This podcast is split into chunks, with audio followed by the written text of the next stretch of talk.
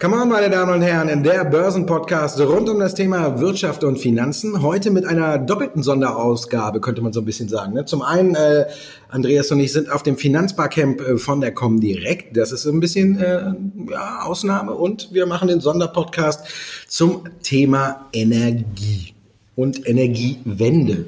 Genau. Und wir wenden alles zum Guten oder wie sieht's aus bei der Energiewende? Ja, es wird sich zeigen. Zumindest haben wir auch zwei Zuhörer oder Mitbeteiligte mit. Also heute ein, nur eigentlich ein dreifaches Sonderformat. Wird spannend werden. Mal sehen, wo uns die Aus Ausgabe diesmal hintreibt. Auf jeden Fall als Hauptanfangsthema nehmen wir die Energiewende.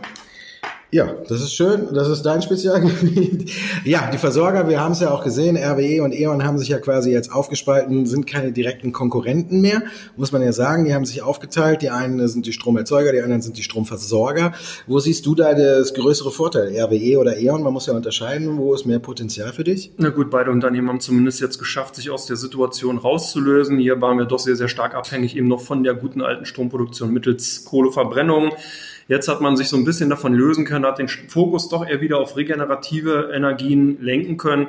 Wobei man jetzt beachten muss, RWE hat natürlich hier noch ähm, viele Altlasten, die eigentlich mitgeschleppt werden, indirekt über eine abgespaltene Gesellschaft, wenn man so will, so eine kleine Bad Bank äh, währenddessen E.ON hier aus meiner Sicht heraus zumindest den äh, Schritt doch sauberer geschafft hat, hat man hier sich klar gelöst und hat sich hier eigentlich auch viel mehr auf den Handel auch mit Energie fokussiert. RWE ist ja doch hier eher in, die Produktion eben mittels regenerativer Stromerzeugung reingestiegen.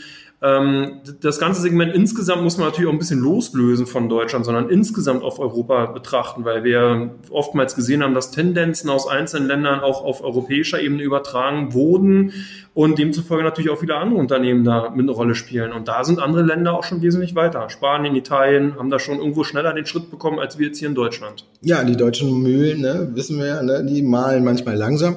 Trotzdem muss man sagen, die haben äh, beide haben ihr tief durchwandert, würde ich mal sagen, bei E.ON und auch bei RWE. Wenn man jetzt aufs Verhalten der Anleger guckt, haben beide so den Titel wieder als äh, defensiver Wert, den man gerne kauft, wenn die Märkte äh, ein bisschen abschmieren, wieder eingenommen. Das sieht man ja immer, sobald schlechte Nachrichten zum Handelsstreit kommen oder sonst was und die Märkte ein bisschen nach unten gehen, dann sind äh, bei den Tops und Flops beide Werte immer ganz weit vorne. Also von daher haben sie ihren Status als defensiver, sicherer Titel so ein bisschen wieder zurückgearbeitet und wir sehen ja auch beide werden von den Anlegern so ein bisschen belohnt. Die Jahresperformance ist ja jetzt nicht die schlechteste von allen DAX-Werten und da muss man sagen, okay, die haben noch ihre Probleme, hast du recht, aber der Anleger nimmt alles wieder ein bisschen freundlicher wahr und wir haben diese, sage ich mal, Energiekrise durch die Abschaltung der Atomwerke, Atomkraftwerke und alles ist eigentlich jetzt ausgestanden und da kann man einen großen Haken hintermachen. Und dann kann man jetzt gucken, RWE will ja der größte äh, oder größte Hersteller regenerativer Energien in Europa werden. Da sind sie auf einem guten Weg, aber wir haben eben, wie du gesagt hast, noch die Altlasten und die werden ein bisschen bedrücken. Aber wir haben trotzdem noch andere Werte. Wie siehst du zum Beispiel Nordex, wenn wir jetzt über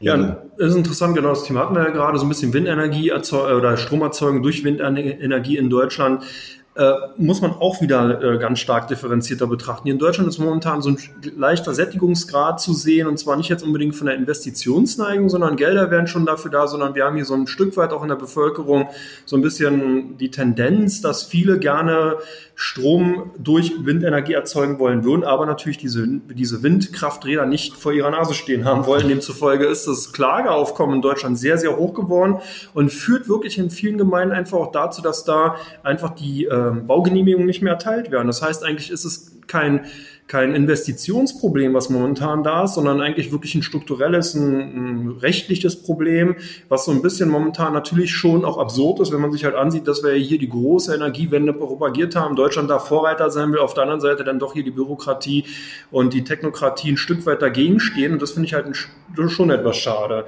wenn das man in anderen Ländern, in Dänemark und so weiter wesentlich weiter ist und äh, oder eben auch in Spanien, in Italien, wobei die natürlich durch ihre, La durch ihre Lage auch andere Energieformen wie zum Beispiel Solarenergie nutzen können können. Aber was ich generell schade finde, ist, dass dieses Thema grundsätzlich eigentlich zu stark nur auf Windkraft, Solarkraft und eben auf diese alten herkömmlichen Formen äh, fokussiert, sondern eben es gibt ja auch noch andere äh, energieerzeugende Maßnahmen. Da sind wir sozusagen bei deinem Steckenpferd. Jetzt darfst du loslegen, Markus. Ja, Wasserstoff.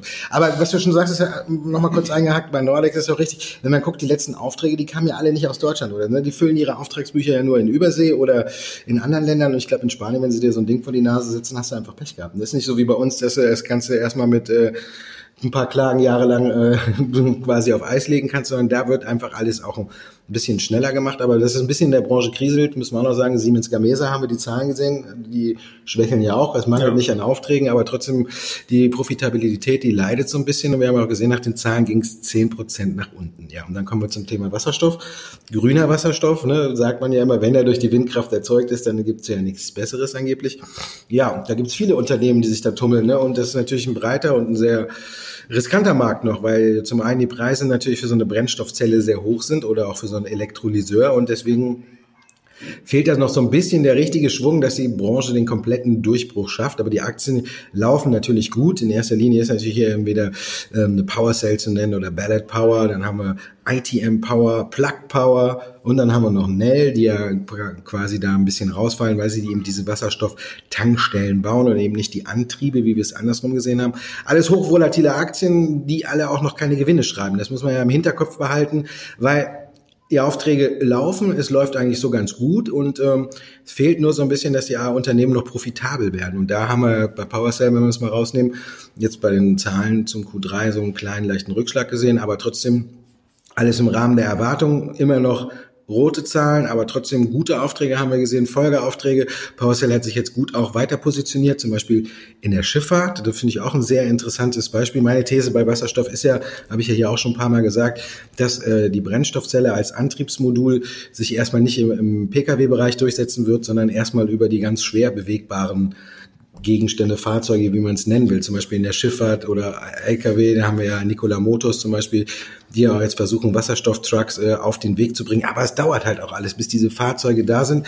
Was zum Beispiel positiv jetzt für die äh, Wasserstoffindustrie war, ist, dass sich äh, BMW und Daimler dazu bekannt haben, dass sie da weiter forschen, dass sie weitermachen und VW, die ja komplett auf Elektromobilität setzen, haben sich aber auch, wie jetzt die Automobilwoche vor ein paar Wochen rausgefunden hat, diese Hintertür offen gehalten. Finde ich erstaunlich. Die haben ja immer so getan, als wenn sie die Brennstoffzelle nicht interessiert. Und jetzt haben die rausgefunden, die haben ja dieses äh, Mustersystem, du kannst ja vorne anfangen und hinten kommt immer wieder ein anderes Auto raus. Und wir können ja verschiedene äh, Fahrzeuge in diesen Straßen, die sie da entwickelt haben, in ihrem Baukastensystem bauen. Und äh, einer dieser Straßen enthält auch die Möglichkeit, äh, Brennstoffzellen einzubauen. Also von daher muss man sagen, auch VW hat die Brennstoffzelle eben noch nicht zu 100 Prozent abgeschlossen, aber der Vorstand hat gesagt, er sieht da erst äh, Ende nächstes Jahrzehnts, also um 2025 bis 2030, äh, die Möglichkeit, dass sich die Brennstoffzelle durchsetzt. Vielleicht ist es dann auch so billig, dass sie sich eben auch beim Pkw lohnt, aber trotzdem bei den schweren Sachen denke ich schon, dass sie dabei ist. Und dann müssen wir noch über Plug Power sprechen zum Beispiel. Die haben ja auch äh, diese Brennstoffzellen die haben auch einen großen Partner an der Seite. Ich bin ja auch mal ein Fan davon, wenn die Wasserstoffunternehmen äh, große Partner an ihrer Seite haben, wie zum Beispiel ITM Power, da ist Linde dabei, bei PowerCell ist eben Bosch mit an Bord und bei Plug Power ist zum Beispiel Amazon hat da seine Finger mit im Spiel. Und die setzen nicht nur auf die großen Brennstoffzellen, sondern machen auch ganz kleine für Drohnen und alles. Die haben jetzt in Kanada Electric Ore äh, Ende letzten Jahres übernommen und die sind darauf spezialisiert, eben ganz kleine Brennstoffzellen-Stacks zu bauen, die zum Beispiel Drohnen oder andere Dinge antreiben können. Finde ich auch sehr sehr interessant. Also von daher ist da einiges geboten. Hast du einen Favoriten in der Wasserstoffbranche? Na gut, ich denke, ähm, es muss sich natürlich erstmal zeigen, ob hier wirklich strukturell ähm, diese Technologie angenommen wird. Ich finde es halt interessant, dass wenn man zum Beispiel auf Ballard Power guckt, das ist ja wirklich ein, eigentlich ein, ein alteingesessenes Unternehmen. Das gibt es ja schon seit ewigen Jahrzehnten. Ich glaube, also mindestens seit 20 Jahren, wenn nicht sogar schon länger. Und äh, es zeigt sich eben daher, dass eben diese Technologie noch nicht so wirklich angekommen ist. Und das muss eben dann nicht nur auch in der Automobilindustrie angenommen werden, sondern generell eben auch eine Durchdringung bei den einzelnen Konsumenten in den einzelnen Bereichen stattfinden, dass eben sich mehr Gedanken darüber gemacht wird, ähm, wo kommt der Strom her, wie kann ich ihn eben speichern. Das ist eigentlich auch ja das Thema eben bei den Brennstoffzellen, das ist ja mehr eigentlich die Stromspeicherung als jetzt die Erzeugung an sich, aber für mich trotzdem insgesamt natürlich schon wichtig, auch und sehr, sehr interessant und ähm, zeigt aber eben auch, dass eben manche Zyklen doch länger brauchen. Ich sehe es aber trotzdem nach wie vor so, dass die ähm, ich bei diesen Unternehmen doch eher auf größere Unternehmen setzen würde, die wirklich erstmal, wie zum Beispiel eine Ballard Power, wesentlich tiefer auch in diesen ganzen Industrien verzweigt sind. Die hatten ja auch diese Aufträge, ähm, das waren glaube ich für Busse oder LKWs, was nee Züge waren es, Genau, Züge waren es. Ähm, äh, die, wo sie einen Auftrag ähm, äh, äh, bekommen haben. Und ich denke, das zeigt eben schon mal, dass man eben hier auch wirklich auf, ich nenne es jetzt mal alte Seilschaften zurückgreifen kann, die man vielleicht dann eben auch aufgrund der, der langen Historie eines Unternehmens in den einzelnen Industriezweigen hat, wo man eben die Connections hat, wo man eben einfach dann auch Technologien besser platzieren kann. Und da haben es eben dann kleinere Unternehmen auch schwieriger, wenn man eben sieht, dass zum Beispiel Nell alleine durch eine Meldung damals mit dieser äh, Tankstelle, die da explodiert ist, gleich sozusagen in extremer Bedrohung äh, äh, kommt und da dann eben äh, äh, Kursavancen bzw. Kurskapriolen geschlagen werden, die dann doch den einen oder anderen ähm, Investor oder Aktionär dann in graue Haare wachsen lassen. Ja, da sieht man halt, äh, die sind halt eben noch nicht profitabel. Sie sehen es aber auch bei Tesla, wenn man so, so will. Das sind halt die ganzen neuen fortschrittlichen Technologien. Elektromobilität ist durch Tesla und auch eben durch VW und alles ein bisschen weiter. Wir haben natürlich die gleichen Probleme äh, bei Wasserstoff jetzt auch ähnlich, wie wir es am Anfang äh, bei ähm, der Elektromobilität haben. Wie will ich mein Auto auftanken? Wo will ich? Man kann sich ja nicht jeder so einen Elektrolyseur in die Garage stellen oder so. Da ist ja eben der Vorteil, was viele sagen, du kannst ja einfach so einen Elektrolyseur an die normale Tankstelle packen. Das ist Im Gegensatz zur Elektromobilität, wo du die ganze Säule hinbauen musst und das Auto ja äh, quasi die ganze Nacht da stehen muss. Wer hat denn so viel Strom in der Garage oder so? Weil Im Grunde genommen, wer in der Stadt wohnt, kann ja nicht immer 30 Kilometer, 40 Kilometer entfernt parken, wo die nächste Stromsäule steht und sein Auto da anschließen und dann, dann zu Fuß nach Hause gehen und äh, morgens wieder abholen und dann ist es wieder voll. Also von daher haben wir ja da das Problem bei Wasserstoff zum Beispiel nicht. Auf der anderen Seite ist natürlich die Herstellung der Batterie und alles wesentlich billiger als äh, Brennstoffzellen-Stack oder so da muss man halt abwarten. Ne? Also von daher ist natürlich die Infrastruktur für Wasserstoff zu schaffen wesentlich einfacher als für Elektromobilität, aber eben der Preis noch so hoch, dass es sich unterm Strich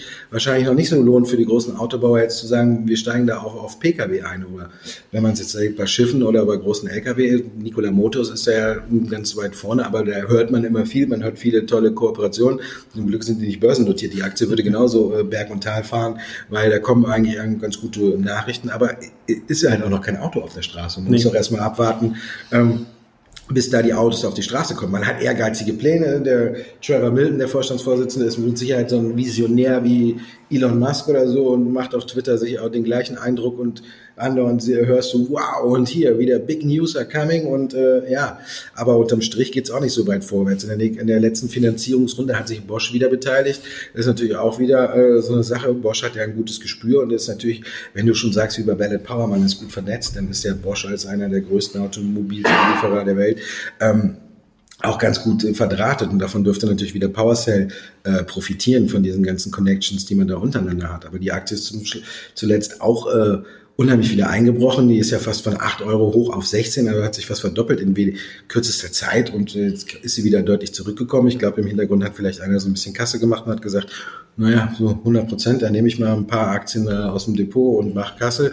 Äh, haben wir ja auch zum Beispiel bei Beyond Meat nach Ende der Lockerphase gesehen. Ich denke, dass das bei PowerCell vielleicht ein bisschen ähnlich war. Vielleicht sieht man da jetzt ein paar Monaten, wer da reduziert hat und alles. Aber die Aktie zieht jetzt auch wieder ein bisschen an. Also man muss sagen, die Branche ist einfach heiß. Da kann man äh, nicht drum rumreden. Aber sie ist auch immer noch brandgefährlich. Wie du schon sagtest, bei den Zahlen von Nell oder so eine kleine Explosion, da sieht man, wie schnell äh, die Lage da wieder drehen kann. Und bei Nell muss man auch jetzt unterm Strich sagen, die Aktie ist seitdem Vorfall auch nicht mehr in Fahrt gekommen. Der war ja auch auf dem Weg von 50 Cent äh, Richtung 1 Euro, ungefähr bei, weiß ich nicht, 92, 93 kam die Explosion und dann ging es runter auf 70 Cent und jetzt pendelt sie eben weiter. Also schon seit fast einem halben Jahr zwischen 70 und 80 Cent kommt da oben ja nicht so richtig raus. Die Halbjahreszahlen haben wegen dem Unfall natürlich auch nicht gepasst. Die waren rückläufig im Vergleich zum Vorjahresquartal. Da hat sie nur gerettet, eben, dass die Auftragsbücher prall gefüllt waren und da die Fantasie weiterlebt, dass die Zahlen halt in Zukunft auch wieder ein bisschen besser waren. Waren sie jetzt auch im Q3, aber die waren auch nicht so, dass man jetzt sagen kann, wow, jetzt geht die Aktie wieder los. Muss man halt äh, weiterhin Vorsicht bleiben. Was, man einfach wissen muss. Klar, man muss früh genug dabei sein. Wir sehen auch, die Bundesregierung kommt ja auch immer mehr auf den äh, Wasserstofftrichter. Sogar die Kanzlerin, die Angie, hat äh, das Wort Wasserstoff in den Mund genommen und hat gesagt, vielleicht eine der aussichtsreichsten Technologien der Zukunft. Also muss man sehen, es kommt langsam auch in der Politik an, aber es muss halt einfach billiger werden. Also da sind wir bei der Forschung noch ein Stück weit. Und von daher denke ich, dass der Durchbruch noch ein bisschen auf sich warten lässt. Ja, vor Dingen hast du ein gutes Stichwort genannt. Politik ist ja hier generell Energiegewinnung in Europa oder ja, konzentrieren wir uns auf den europäischen Sektor und halt auch in der, äh, im Brennstoffzellenbereich natürlich das A und O, weil da eben die Linien vorgegeben werden. Da werden eben Gelder eben auch äh, freigegeben, um die Infrastruktur zu schaffen. Und man sieht ja auch, dass momentan dieses scharfe Einschießen einfach auf die E-Mobility im Zuge des jetzt zum Beispiel die 50.000 neuen äh, Tankstellen, die eben im E-Mobility-Bereich, also die Stromtankstellen, die geschaffen werden sollen, äh, sind sozusagen jetzt freigegeben worden. Und das fehlt mir halt noch ein Stück weit halt auch zum Beispiel bei den Brennstoffzellen, dass man hier einfach noch stärker reingeht und dass man hier einfach sagt, wir unterstützen das, wir lassen die beiden Sachen parallel laufen. Und das wird auch erstmal so ein Hemmschuh sein für diese Technologie. Wenn man jetzt noch mal ein bisschen größer wieder auf das ganze Thema äh, Energiegewinnung in Europa und Investmentchancen halt äh, nochmal vielleicht zurückkommen will und äh, ein Stück weit da auch nochmal außerhalb von Deutschland guckt, dann ist es natürlich so, dass wir hier mehrere Ströme und mehrere Einflüsse haben, die eben genau dieses große Konstrukt der Energiegewinnung eben durch regenerative Energien auch maßgeblich mitbestimmen. Das heißt also, dass zum Beispiel auch Länder, die nicht unbedingt direkt in der EU im Wirtschaftsraum drin sind, sondern eben auch Anrainerländer natürlich hier auch einen gewissen Einfluss haben. Wo kommt der Strom her? Wie wird gemessen? Äh, oder wie kann man überhaupt ermitteln, wie der Strom produziert worden ist? Das ist ja auch noch eine Frage, die eigentlich ähm, grundsätzlich momentan schwer äh, abklärbar ist. Das heißt, wenn man jetzt als Kunde, als Endkunde bei einem Stromversorger grünen Strom kauft, hat man momentan kaum den Nachweis. Also man muss natürlich dann dem Versorger glauben, dass dieser Strom auch wirklich tatsächlich 100 Prozent aus grüner Energie besteht und nicht irgendwie aus Osteuropa mittels äh, Atomkraftwerken oder Braunkohle oder Schwarzkohle hinterhergestellt worden ist. Das sind natürlich auch noch alles Aspekte, die äh, wichtig sind, geklärt werden müssen und äh, wo dann dahingehend noch äh, einiges äh, zu machen ist. Also dieses ganze Thema erstreckt sich halt über die ethisch-moralische äh, Einstellung natürlich noch hinweg. Und wenn man jetzt eben guckt, ja, investieren in diesem Bereich und äh, sozusagen Profiteur von dieser äh, neuen Wende zu sein, dann fokussiert sich eh auf sehr relativ wenigen Unternehmen. Ich habe mal geguckt, aus Stocks ähm, Uh, Stocks Europe 600 Utilities besteht nur aus 29 Unternehmen insgesamt. Und ähm, davon sind eigentlich auch aus meiner Sicht heraus nur fünf Unternehmen zu nennen, wenn man so will, die sich wirklich mit diesem Thema ganz klar auseinandersetzen und äh, sich auch dahingehend positionieren. Das sind welche aus, hatten wir bereits schon Spanien, Italien, also äh, Eni, Enel und Iberdrola, als auch die beiden deutschen Unternehmen, wo man eben ganz klar sagen kann, die natürlich politisch hier die Keule ge gekommen haben und so gesehen diesen, diesen Umschwung machen mussten, RWE und E.ON. Äh, Energy ist ja sozusagen aufgeteilt worden zwischen beiden Unternehmen. Also von daher ist das Investitionsfeld eigentlich noch noch relativ klein. Und deswegen auch gar nicht so verkehrt, dann zu sagen, man splittet eben auf und guckt eben, äh, dass man dann eben zum Beispiel auf äh, andere Bereiche geht, wie was wir jetzt besprochen haben, Brennstoffzellen oder eben dann äh, Windenergie ganz dezidiert, wobei das ja im Endeffekt Vestas Windsystem oder Nordex, die es da ja gibt, dann auch nur Unternehmen sind, die ja, wenn man so will, Anlagen betreiben, aber es auch schwer haben, wirklich hier als großer Versorger aufzutreten. Ja, das ist ja das Problem. Auch eine Nordex hat ja ähnliche Probleme, auch wenn sie arbeiten profitabel, ja, schön und gut, aber ist trotzdem auch eine Hochrisikoaktie. Wenn du wirklich im Bereich äh, Versorger investieren willst, dann kommen nur die europäischen in Betracht, die du gesagt hast. Und hier auf dem deutschen Markt kannst du im Grunde genommen, wenn du das Risiko, äh, sag ich mal, auf einem überschaubaren Niveau halten willst, bleiben ja eigentlich im Grunde genommen nur E.ON und äh, RWE. Da hast du, sage ich mal, das geringste Risiko. Wie wir schon gesagt haben, bei Wasserstoff ist es hoch, bei Nordex ist es hoch. Die haben ja jetzt immer ähm, volle Auftragsbücher vermeldet, aber da haben ja auch schon die ganzen äh, Analysten wieder gesagt, volle Auftragsbücher sind schön und gut, aber es schlägt sich nicht so auf die Profitabilität durch, dass man sagen kann, uhu, ne? und von daher müssen wir warten. Zahlen kommen jetzt nächste Woche. Also wir haben ja jetzt am Samstag aufgezeichnet, am Dienstag oder Mittwoch wird Nordex seine Zahlen äh, präsentieren und da muss man gucken, wo wie eben auch äh, die Profitabilität ist und dann wird man ein bisschen weiter schauen. Aber es ist natürlich weiterhin eine riskante Aktie. Passt irgendwas nur nicht bei den Zahlen, können wir hier auch wieder Kursschwankungen äh, im zweistelligen Bereich sehen. Genauso umgekehrt, wenn die vollen Auftragsbücher kommen, zieht die Aktie auch mal um zehn Prozent an. Also da sieht man, Nordex ist natürlich der bekannteste Player, aber auch immer noch nicht einer der etabliertesten oder wo man sagen kann, das ist wirklich jetzt eine Aktie, die solide nach oben läuft. So richtig wird das Thema dann von den Anlegern immer noch mit Vorsicht genossen. Also es ist eine Aktie nicht, wo man sagen kann, ey, also da ist man bei RWE oder bei E.ON natürlich sicherer aufgestellt. Man bekommt eine Dividende, die jetzt aber auch nicht so hoch ist, aber die könnte ja mit der Zeit auch wieder steigen, weil ich glaube, die haben sich beide gefangen. Wir haben ja gesagt, die Anleger haben da auch wieder mehr Vertrauen gefasst. Von daher wäre überhaupt kein Risiko oder wenig Risiko, will ich meine, es gibt ja äh, eine Aktie mit überhaupt keinem Risiko gibt's ja nicht, aber wer, sag ich mal, das geringste Risiko jetzt in der Branche haben will, der setzt eben auf die großen europäischen Versorger und wer es ein bisschen hot oder ein bisschen heiß im Depot haben will, der weicht auf Wasserstoff aus oder sonst was. Zu dem Thema ist ja auch immer schön, wenn VW Studien veröffentlicht und die sagen, ähm, ja, das Elektroauto ist äh, sauberer als ein Diesel, aber nur, wenn man europäischen Strom nimmt, ne? Mhm. in Europa erzeugten Strom. Wenn man deutschen Strom nimmt, dann ist durch die Herstellung und Produktion und alles, ist dann auf einmal sogar das Elektroauto äh, hat ähm, mehr CO2-Ausstoß als ein Diesel. Also es ist ja immer komisch, von welcher Seite man äh, aus das betrachtet. Also von daher äh, hochriskantes Feld. Die zwei spielen hier nur noch mit dem Handy. Habt ihr auch Fragen zu dem Thema? Du hast dir fleißig was notiert. ich äh, hatte irgendwann mal einen interessanten Vortrag gesehen, äh, wo es halt auch um die Strompreise ging und eben die internationalen Börsenplätze davon. Und irgendwie kam immer mal wieder auch das Thema auf, dass ja sogar der Strompreis der für die Erzeuger teilweise negativ ist, mhm. weil die Überschusskapazitäten, dafür müssen die Abnehmer suchen. Mhm. Und sowas finde ich dann irgendwie schon faszinierend, wie es dann in Deutschland so mit den größten, äh, höchsten Strompreisen kommt. Und äh, ich finde, das hat irgendwie auch schon eine Bedeutung für die Energiewende.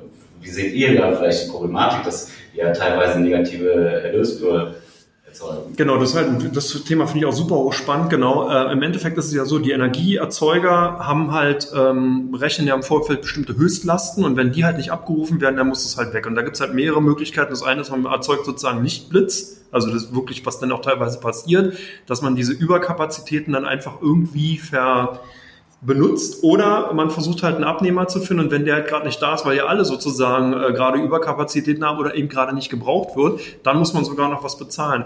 Interessant ist ja, dass genau so eine äh, Tendenz ja nicht an den Endkunden weitergegeben werden. Das hat damit zu tun, weil natürlich die Kalkulation insgesamt eine Mischkalkulation ist und hier kommen jetzt ganz andere Faktoren noch mit ins Spiel, wie zum Beispiel CO2-Zertifikate. Das heißt, dass natürlich produzierte CO2, was dann irgendwie in der Form mit dieser Stromerzeugung zu tun hat, wird natürlich auf den Preis umgeschlagen. Wir haben Sondersteuern, wir haben also eine sehr, sehr hohe steuerliche Belastung damit drin, Abgaben, die eben in diesem Kontext mit einberechnet werden und dafür sorgen, dass man eigentlich immer wieder und permanent und tendenziell höhere Preise, Strompreise hat, obwohl das ja eigentlich im ersten Augenblick widersinnig ist, weil wenn man davon ausgeht, dass Wind- und äh, ähm, äh, Sonnenenergie ja eigentlich unbegrenzt vorhanden ist, müsste man ja nach Theorie, Angebot und Nachfrage davon ausgehen, dass der Preis, der Strompreis eigentlich tendenziell fallen müsste, tut er aber nicht. Er wird eigentlich, eigentlich tendenziell weiter steigen und genau das finde ich interessant und ist aber auch ein Hemmschuh. Weil das natürlich für Unternehmen, die eben neue Technologien, so wie Brennstoff oder was weiß ich auch immer, der, der Speicherung, dadurch eigentlich überhaupt keine Möglichkeit haben, mit in den Markt zu kommen. Also eine Problemlösung anzubieten, weil die überhaupt nicht abgerufen wird. Wenn ich nämlich ein Stromerzeugungsunternehmen bin und weiß, dass ich permanent immer steigende Preise reindrücken kann, aber im Endeffekt bei der Stromerzeugung geringere Kosten habe, dann sehe ich da überhaupt keine Notwendigkeit, Innovationen äh, vorzunehmen, sondern nur noch an Effektivität dahingehend zu arbeiten, dass ich prozessual sehe, dass ich sozusagen wenig Aufwand habe, den Strom, den ich produziere, an den Mann zu bringen und damit im Endeffekt dann weiterhin meine Kostenmarge erweitere. Und das ist ja das, was wir auch momentan sehen. RWE E.ON, also die großen deutschen Versorger, weil das hier insbesondere ein Thema ist, verdienen ja damit auch gerade Geld. Was ich da halt immer noch faszinierend finde, äh, dass man eigentlich nie von großartig von Unternehmen hört, die sich wirklich für Speichertechnologien, ich meine, klar, es ja. gibt Pumpspeicherkraftwerke, wir brauchen jetzt, glaube ich, nicht über den Wirkungsgrad zu reden, das ist ja lächerlich, aber diesen negativen Strompreis, dass den jemand ausnutzt, eine Krankheit bei äh, grüner Energie ist natürlich, Windräder erzeugen nur Strom, wenn gerade wirklich Wind da ist. Mhm. Äh, Sonnenenergie ist nachts nicht verfügbar, aber nachts müssen wir alles beleuchten. Also brauchen wir auf jeden Fall auch wieder viel Strom und einfach diese Energiespeichermöglichkeiten, dass es da nichts in dem Markt gibt. Äh, Tesla war ja zwischenzeitlich mal so ein bisschen medial da im Fokus gewesen, weil sie da Konzepte auferlegt haben, wo dann quasi die Batterien aus den Autos, sie quasi wieder zurück mhm. genommen haben in irgendeiner Form. Die haben dann irgendwie nur noch eine Kapazität, sage ich jetzt mal, von 70 Prozent. Ich weiß es jetzt nicht, aber die sind halt fürs Auto uninteressant auf einmal. Aber einfach nur, um wieder Energie zu speichern und dann vielleicht nachher wieder freizugeben, ist das ja durchaus interessant. Aber kennt ihr da jetzt Unternehmen, die da unterwegs sind? Äh, genau, also Tesla ist ein super Beispiel. Genau, die hatten sogar vor, wenn du einen Tesla hattest dann, und du hast den nicht benutzt, dann konntest du die Energie, die du in dem Wagen drin hast, genau dafür benutzen. Das heißt, du hast dann nachher ein Entgelt sozusagen als Energiespeichermedium bekommen. Und das finde ich halt schon hochspannend, weil es genau das zeigt, was wir momentan als Problem haben. In Deutschland ist es im Endeffekt noch ein ganz anderes Problem. Und das wäre dann one eigentlich, wenn man es im weitesten Sinne sieht, eine Investitionsmöglichkeit für die Zukunft. Wir haben ja dieses Nord-Süd-Gefälle weiter und eigentlich normalerweise müsste man die Trasse ausbauen, damit genau da mehr Effizienz in diesen Strommarkt reinkommt. Ne? Also der Norden hat, zu, viel Wind, der, der Süden zu wenig. Trotzdem möchte keiner eine Stromleitung sozusagen in seinem Vorgarten oder beziehungsweise irgendwie sehen. Und damit haben wir genauso schon eine Spaltung in dem Land, dass es problematisch wird. Hier muss natürlich Investitionen müssen getätigt werden. Hier muss man eine, eine, eine Möglichkeit finden, sozusagen, dass man diesen Strom effektiv einfach auch transportieren kann. Und das wäre zum Beispiel, wenn da ein Unternehmen oder wenn sich zum Beispiel, wenn sich da eben die Energieversorger zusammentun würden, würden dann im Endeffekt hier auch ein, also es gibt ja die Netzgesellschaft, aber wenn die dann eben als börsennotiertes äh, Vehikel oder unterwegs sein würde, das wäre auf jeden Fall hochspannend. Ansonsten sehe ich es momentan eher leider auch wieder in den klassischen Batteriesektor äh, verlagert. Und da sind wir wieder bei der guten alten Warta, deine Lieblingsaktie, wenn ich so richtig ja. äh, äh, noch in Erinnerung habe das, das ist halt leider momentan so. Da muss man echt so ein Stück weit noch auf diese alten Technologien zurückgreifen oder beziehungsweise in, in so ein Unternehmen investieren, die eigentlich aus Ort Economy bestehen. Vielleicht kommt Tesla äh, ja auch jetzt mit so einem Energiespeicher dann wieder raus. Ich glaube, die haben die Pläne noch nicht ganz aufgegeben. Die haben ja jetzt auch gesagt, äh, sie bauen ja jetzt Solarpanel und alles, ne, damit mhm. du dir auf dem Dach und damit würdest du ja im Grunde genommen zu Hause vor der eigenen Haustür auch mehr Strom erzeugen, als du brauchst. Wenn die jetzt weiter ankommen, vielleicht kommt Tesla ja dann noch mit einem Clou und sagt ja, hier haben wir für euch noch den Riesenenergiespeicher, könnt ihr euch halt komplett versorgen, auch wenn es nachts dunkel ist, könnt ihr die Sonnenenergie da speichern. Und ich meine auch gelesen zu haben, dass äh, auch Daimler da noch dran forscht, dass sie äh, in der Entwicklung haben auch so eine, so eine Hausbatterie, so ein Hausspeicher, wo, wo du die überflüssige Energie quasi äh, aufbewahren kannst und dann von da aus verbrauchen. Ich glaube, das äh, ist wieder untergegangen, aber Daimler hat da in der Hinsicht auch mal äh, geforscht, diese, diese allumfassende Batterie äh, herzustellen mit Speicherfunktion, wo du dann quasi das Haus, Auto und alles äh, mit deinem eigenen Akku versorgen kannst, der sich dann tagsüber auflädt und nachts dann noch äh, weiterliefert. Also es kann auch gut sein, dass da. Da sind wir auch wieder bei den untriebigen Elon Musk. Der hat ja damals Solar City auch mit gegründet. Das war ja auch eine interessante Idee. Da konnten sozusagen Privathaushalte haben einfach ihre oder beziehungsweise äh, Immobilienbesitzer konnten ihre Flächen, oben Dachflächen an das Unternehmen äh, vermieten. Das Unternehmen hat dann Solarpanels oben raufgepackt auf die vermieteten Flächen, meistens in Großstädten, und hat dadurch dann eben Energie gewonnen, die genau für dieses Netzwerk äh, dann jetzt für Tesla ähm, genutzt werden sollen zum Auftanken der Autos. Äh, Solar City ist ja dann von, von Tesla damals vor, glaube ich, drei oder vier Jahren übernommen worden. Und da hatte man ja schon damals immer so gesagt, oh, das ist so ein, ich sage jetzt mal nicht Insider-Deal im rechtlichen Sinne, sondern da hat ein Unternehmen von Elon Musk ein anderes Unternehmen gekauft. Aber dieser Schritt war genau in diese Richtung, was du auch gerade gesagt hattest. Das ist schon sehr interessant, weil das eine Art von Energiespeicherung ist, on demand. Ne? Also ich bin Tesla-User, habe sozusagen die Solarflächen bei mir aufs Dach, habe die gar nicht selber gekauft, sondern nur die Fläche vermietet und kann diesen Strom sozusagen in mein Auto selber mit dann nutzen.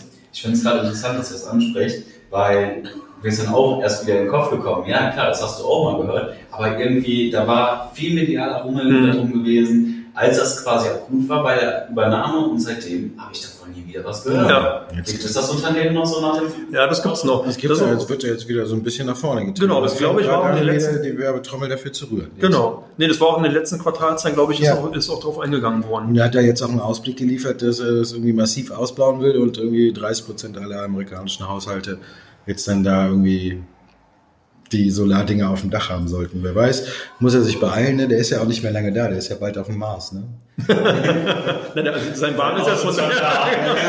er hat ja gesagt, er will ja bald hinterher ne? und von daher muss er auch ein bisschen Gas geben jetzt noch mit Solar. Weil, aber auch die deutschen äh, Unternehmen sind da nicht untätig. Ich äh, kenne Unternehmer, die ihre Flächen vermietet haben an die großen äh, Betreiber, mhm. RWE, E.ON, ähm, wo die Flächen gekauft worden sind und dafür das Dach saniert worden ist. Mhm. Und dafür hat man halt eine kostenlose Sanierung seines Daches bekommen.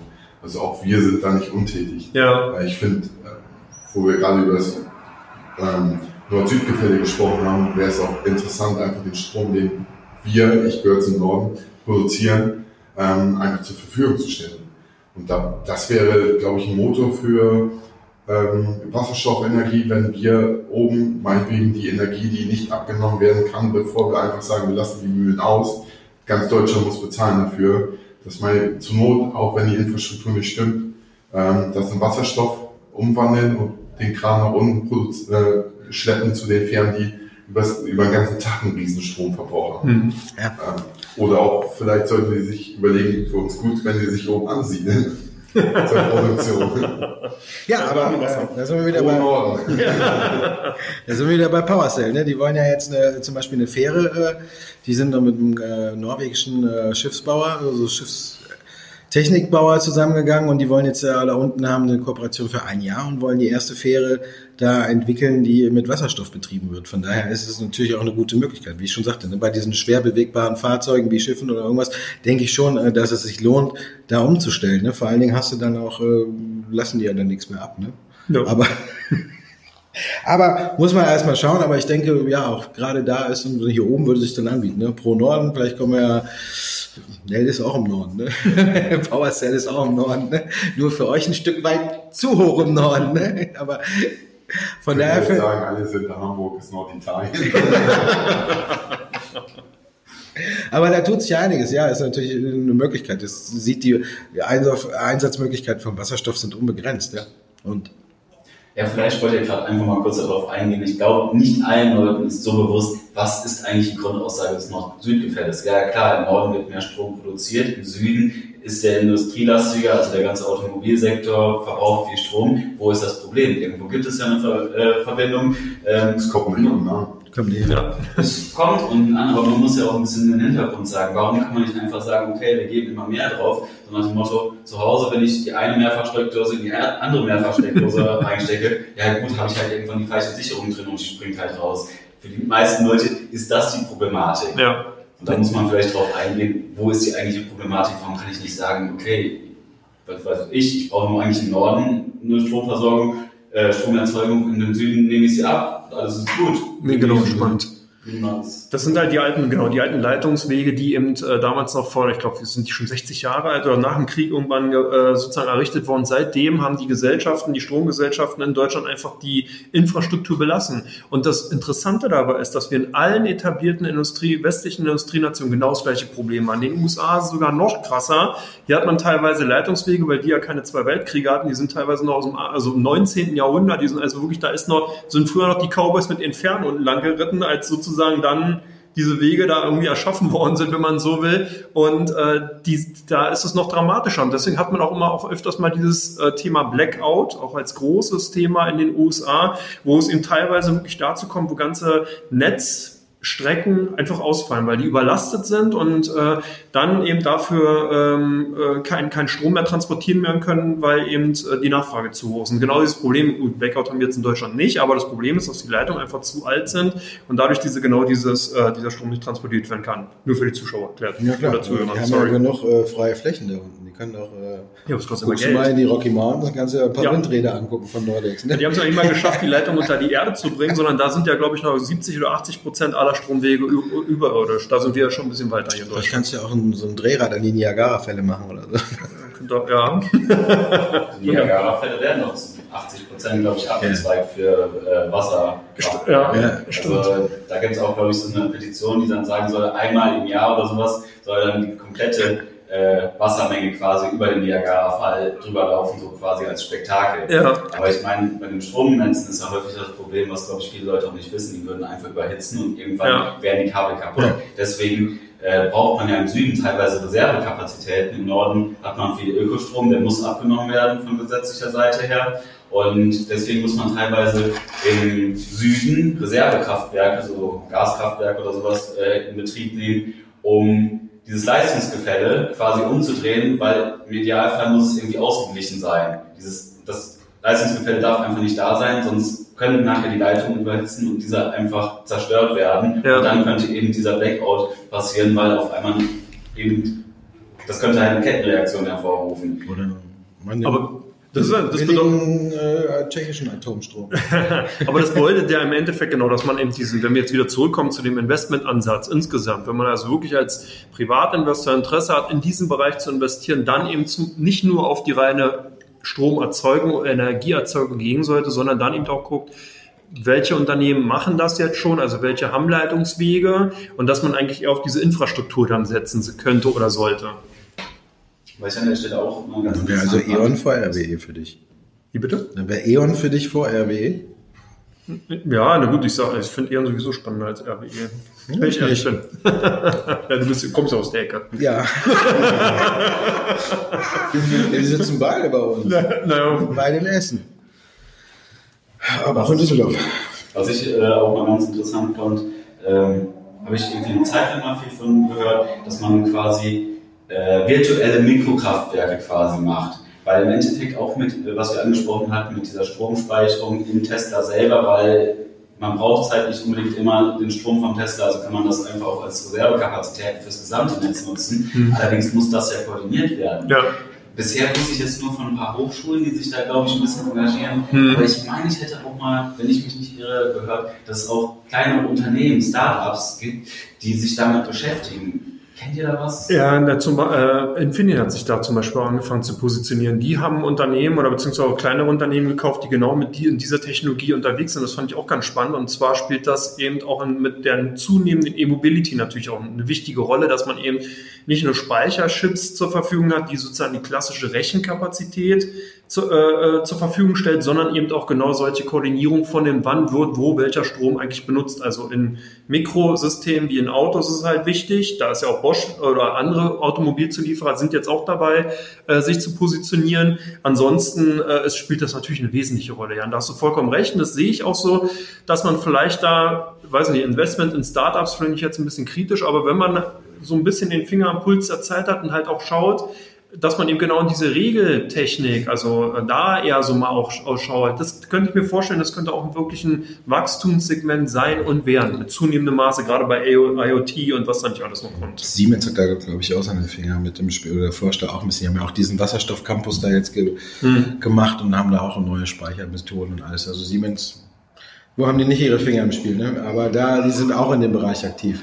Ja gut, Siemens ist ja häufig dafür bekannt, die sind sehr früh bei jeder Technologie dabei und dann wird es einfach das meiste sehr schnell wieder verscherbelt, sei es Solarenergie, was es da nicht alles noch gab, die halt dabei waren. Äh, Ich glaube, die haben ja damals auch an SolarWorld verkauft, haben dann noch ein Incentive mitgegeben, damit die irgendwie noch das auch abnehmen und die Belegschaft irgendwie noch eine Beschäftigungsgarantie hat und solche Sachen. Also aber wäre mal interessant, gibt es vielleicht irgendwie solche Spezialfonds, die wirklich in diesem Bereich, weil das kommt, es muss verwaltet werden, es muss ja so ein virtuelles Kraftwerk geschaltet werden, weil einfach ab 22 Uhr pumpt mein Tesla irgendwie dann äh, den Strom wieder in die Netze, macht ja wenig Sinn. Es muss ja wirklich dann wirklich auf die Nachfrage reagiert werden und dann haben wir wieder diese ganze IoT-Geschichte wieder mit an Bord. Also es macht auf jeden Fall, äh, ist zu erwarten, dass sowas kommt. Momentan ist die Nachfrage generell nach Produkten aus dem nachhaltigen Bereich nicht so hoch und auch relativ klein. Also es gibt zwar schon ein paar Fonds, die sich darauf fokussiert haben, aber die Größe bei den Fondsvolumenjahren liegt momentan so zwischen, also in Deutschland zumindest zwischen 60 und 80 Millionen. Das ist also ein sehr, sehr kleiner, kleines Segment.